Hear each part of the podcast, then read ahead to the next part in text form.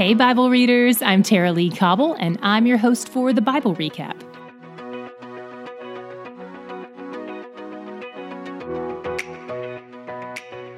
Psalm 81 is a corporate praise song, but it also has some elements of prophetic warning. We start out with a call to the musicians to play their instruments, their harps and tambourines and trumpets. God likes it all. By the way, trumpets in that day weren't made of brass, they were made of ram's horns.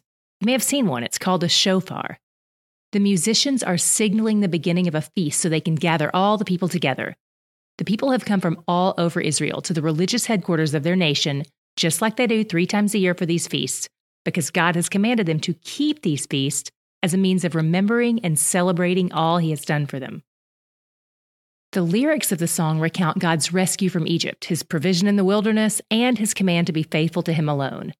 Then it recounts their rebellion, and it ends with God imploring his people to repent. We see the words hear and listen repeated three times in this psalm.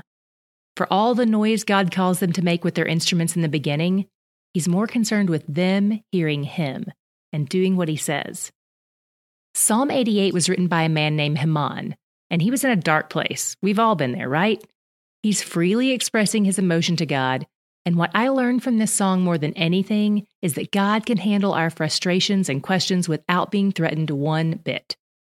First, Heman starts out by addressing Yahweh as the God of my salvation. So he's marking out that he does have a relationship with God, and he asks for God to be attentive to his prayer. It sounds like he's either actually close to death or that he feels like he's dying emotionally. We can't say for sure. In verses 6 through 8, and again in verses 16 and 18, he names God as the source of his troubles, even though he also makes it clear that God is also the only solution to his troubles. The psalm doesn't get tied up with a bow, it's left open ended. But as we've talked about before, these kinds of psalms show us that our prayers don't have to be formulaic or perfect or polished we can bring our hearts to the God who built our hearts, knowing that He will meet us in the mess. If you're afraid to pray, don't worry. There's very little chance you could say something worse to God than Heman did. The subtitle for Psalm 92 is A Song for the Sabbath. We've seen songs for the feasts, so it shouldn't surprise us that there's a song for the Sabbath as well. But what does the psalmist want us to remember on the Sabbath?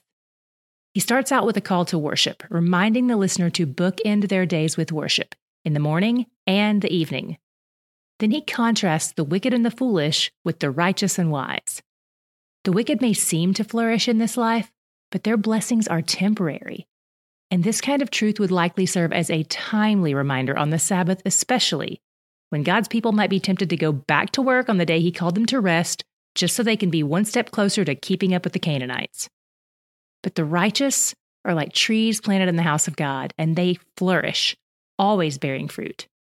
Verse 14 says they are ever full of sap and green.